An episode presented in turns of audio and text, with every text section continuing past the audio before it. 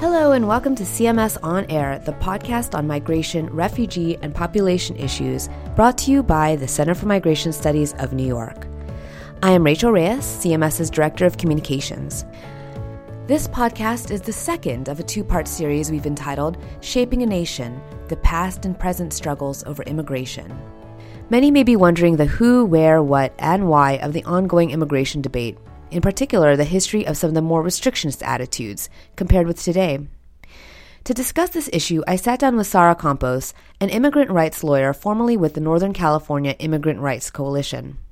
She is also the author of The Influence of Civil Society in U.S. Immigrant Communities and the U.S. Immigration Debate, which is in the 2014 book International Migration, U.S. Immigration Law, and Civil Society, published by CMS and the Scalabrini International Migration Network. Welcome, Sara. Can you start by describing your chapter and by discussing for our listeners what exactly is meant by civil society? Well, that's a very good question, and there's a lot of debate about what exactly is civil society, and internationally and abroad. People often use civil society to talk about organized groups that work together alongside government. So it's sometimes people define it as what it's not. It's not government, but it's people joined together to work towards a common cause. And in this country, we don't talk so much about civil society as much as movements. And here, in this chapter, I talked about the immigrant rights movement and its counterpart. The anti-immigrant groups that formed, that are more restrictionist in nature. Can you tell us a little bit about the different political movements over the years that have been mobilized around the issue of immigration in the United States? Sure. What I did with this chapter was begin in the late 19th century when there was quite a bit of nativism and a lot of restrictionist laws being passed, like the Chinese Exclusion Act, and looked at what were the forces, what were the groups that were really rallying behind immigrants. And the consistent groups were generally labor, the Catholic Church, and civil rights organizations. I later looked at what was happening post 9/11, in the mid 2000s, there was a lot of activity on both sides, and in the mid-2000s there was legislation. There was both positive legislation that would have led to some sort of legalization, as well as some very restrictionist legislation introduced by James Sensenbrenner, I believe from Wisconsin, that that prompted just tremendous outpouring of activity within the immigrant rights movement. There were marches. I don't know if you remember, but there were marches of hundreds of thousands of people, and many people thought that would lead to some sort of legislation, and sadly it didn't. The effort continued to stall. But I think that one of the things that happened was the Dreamer movement that really breathed new fresh air, I guess, into the movement, and resulting in DACA, and most recently to administrative relief. I don't think, and probably people debate this, but I don't think that President Obama was planning on enacting, or not enacting, but of issuing administrative relief. He said numerous times he did not have the power to do it. And the fact that he actually issued this form of relief, I think, is a testament to the movement. Everywhere he went, activists were demonstrating. He was called the Deporter-in-Chief by Janet Murgia. And the fact that he moved from being in a place where he said, I don't have the power to do it, to actually, in November of 2014, issuing this form of relief, is a testament to the movement. Now, it's also, we can see, the other side of this, the folks that are more restrictionist in thinking about immigration have power also. You know, we can see that numerous states' governors decided to file suit against the president, preventing administrative relief from going forward. So the movements on both sides, there's this tensive quality, there's this attempt to obtain rights, and then there's this counter attempt to keep immigrants from gaining legalization. And I think both sides have become really sophisticated. The groups, I would say the three major groups on the restrictionist side are the Federation for American Immigration Reform, the Center for Immigration Studies, and Numbers USA. And in particular, Numbers USA has a tremendous list of people and an amazing mobilization power that they still influence. Their numbers ebb and flow, and there was a period there a few years ago, I think the Southern Poverty Law Center did some studies looking at what are the numbers, are they growing, are they contracting, and they seem to be shrinking. I don't know exactly where they are right now, but they remain a powerful force. I think that some of the folks in that movement, and now I'm recalling, there was some corruption, and there were people that were arrested for, I don't know if you recall, that was a murder in, I want to say, Arizona or Texas, in which I think people that were involved with the Minutemen shot at some immigrants, and so there was the movement kind of faltered there for a while. What I understand, or what I've read, is that a lot of the Minutemen and the various groups have kind of channeled their energies into the Tea Party, and the Tea Party has put a focus on immigration. And I think that's where we are right now. I think that's why Donald Trump is talking about immigration, because there's this, there's a big force that wants to talk about it, wants to put up a wall, wants to make sure that people that have been here for a long time don't get legalization. It's a pretty nasty word. Amnesty is just really, is condemned, within the restrictionist movement. And for the listeners, can you explain what people in the immigration field define as restrictionist? Well, I think they would see restrictionism or restrictionists as people who are anti-legalization, anti-rights for immigrants. We're in this funny place where, in our country, where we accept immigrant labor, we accept undocumented labor or unauthorized labor from people who have come here and they don't have proper documents, or they've come here with proper documents and stayed. So we accept their labor, but we don't provide for their full-fledged rights, not even for relief from deportation. And for so many families, and people, we talk about 11 million undocumented people living in the United States. So many people live with this fear of deportation, and because they don't have proper documents, must work under the table, work dangerous positions, dangerous jobs. And so the restrictionist would keep people who are in this situation in that same place and using their labor. And I should say that there's debate within their movement as well, that some people don't want unauthorized people doing these jobs at all. They'd prefer Americans to do these jobs. They'd prefer the economy to work in a different way. Other people, I think businesses might be more than happy to have immigrant labor engaged in the way it is. But so I wouldn't say that they're a monolith in any way. There are differences and nuances within those groups. Given the political climate of today, do you think these restrictionist groups have gained more traction? I think they've lost traction, actually. I think their numbers have dwindled. I think that there was a pretty sophisticated effort by the Southern Poverty Law Center to look at FAIR and investigate them. And the New York Times published a front-page Sunday article about FAIR and its ties to eugenics and John Tanton, and that exposition, I think, really hurt them.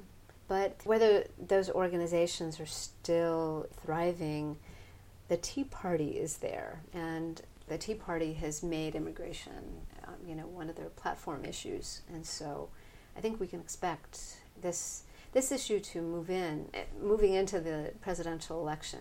It's an issue that's going to be talked about, and that's going to be debated on either side. So you wrote about how many of the pro-immigrant groups have worked together, but also how they have different political affiliations, or perhaps how they are not politically affiliated at all. Can you explain how groups have worked together to influence immigration law and policy? Well, I think, whenever you have big groups, you're bound to have differences within them. And I think that's very true within the immigrant rights movement. There are organizations that are more mainstream that forge coalitions with more conservative groups, and the legislation is an example of that, where organizations in Washington and affiliates throughout the country really got behind that legislation, and others, that were perhaps a little more progressive.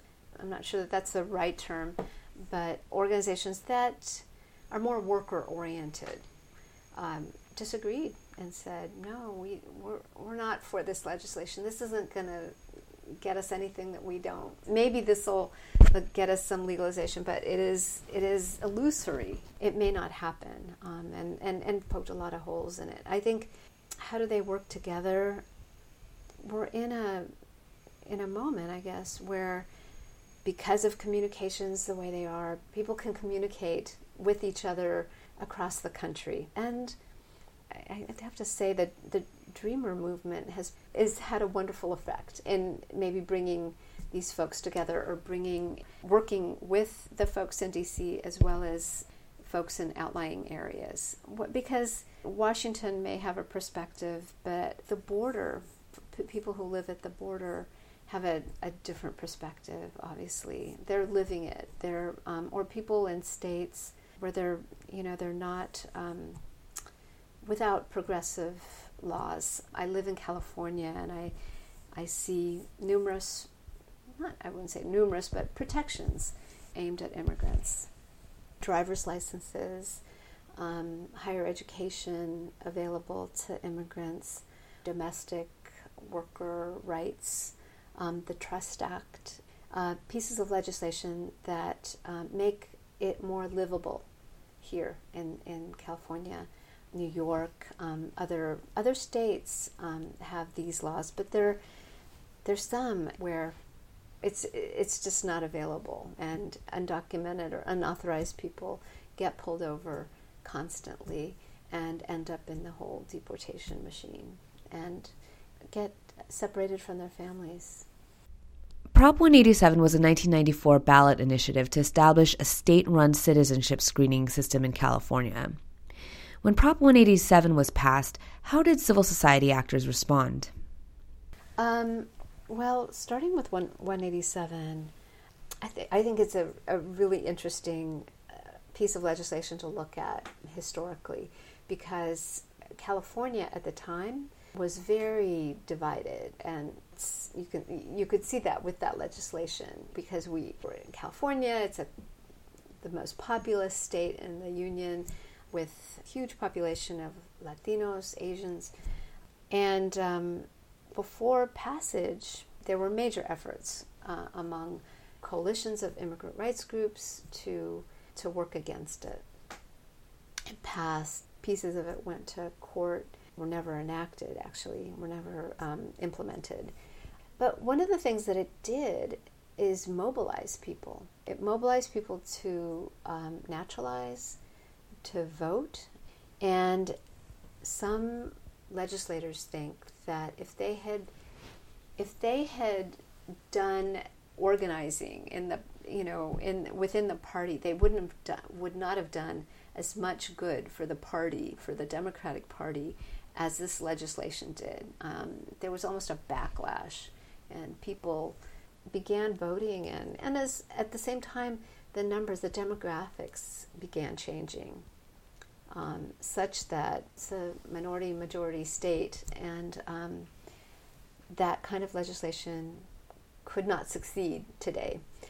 The same thing happened after passage of the PRO-RA and the IRA-IRA anti-terrorism legislation, the trio of laws in 97, especially when the welfare law went into effect, and it looked like numerous legal residents, refugees, seniors would be cast off without any sort of support system or very little support system. And people again naturalized and began registering to vote in droves. There were big efforts in the movement to get that done, but it was, you know, it was coming from communities wanting to express themselves at the ballot box. Given the political climate today, with certain political candidates making comments that could be identified as xenophobic or anti-immigrant, do you think some of the rhetoric could affect the election? I think it very well could. I mean, I think that who hasn't heard of Donald Trump right now, and who hasn't heard some of his statements, both against Muslims, against Mexicans, women, you know. And the country is changing demographically, and I think that depending on what happens, people will come out. People are incensed by this, by that rhetoric, and it's really poisoned the discourse. It's interesting. People have been having debates about, well, this is how people feel, come out of the closet, so to speak, in terms of their, you know, nativism or racism. But other folks feel this has just really poisoned the discussion, so that there are people who would maybe felt this way and knew that this is something you keep inside. You know, you don't express such hatred, but it's made it okay. You know, to see these examples of people pouring coffee over a Muslim man who's praying, or epithets, or saying it's okay to kill Muslims right now. I mean, that kind of rhetoric is, there's really no place for that. So yeah, I do think that there's the possibility that people will come out in force, you know, for registering votes, registering voters, and naturalizing too. Can we discuss what restrictionists may be doing in driving a wedge between African Americans and immigrant communities? Well, for a long time, the restrictionist would bring up the notion that immigrants were taking away jobs from native-born Americans. And it's less possible now to take those stances, in large part, I think, because there are organizations such as Black Alliance for Just Immigration that have been created to talk about just what are you talking about, just what is happening with these jobs, and how does immigration affect our communities, our Black communities. They're really an important organization to have as part of the community of immigrants, because what ends up happening often, or what ended up happening in the past, was, you know, there was a pitting up against each other of immigrants, brown people versus Black people. This organization, Baji, was able to say, you know, we really are in the same boat here. Let's not fight for scarce jobs. Let's work together. And kind of untangling some of that rhetoric. And back in the 90s, there were fewer studies. Now we know, we have studies that talk about the influx of immigrants in communities helps everybody. It creates jobs. It creates jobs that native-born Americans can do. It lifts up the standard of living. So we're able to rely on that, and those studies and those issues get put in their proper place. So it's still a work in progress, browns and blacks working together.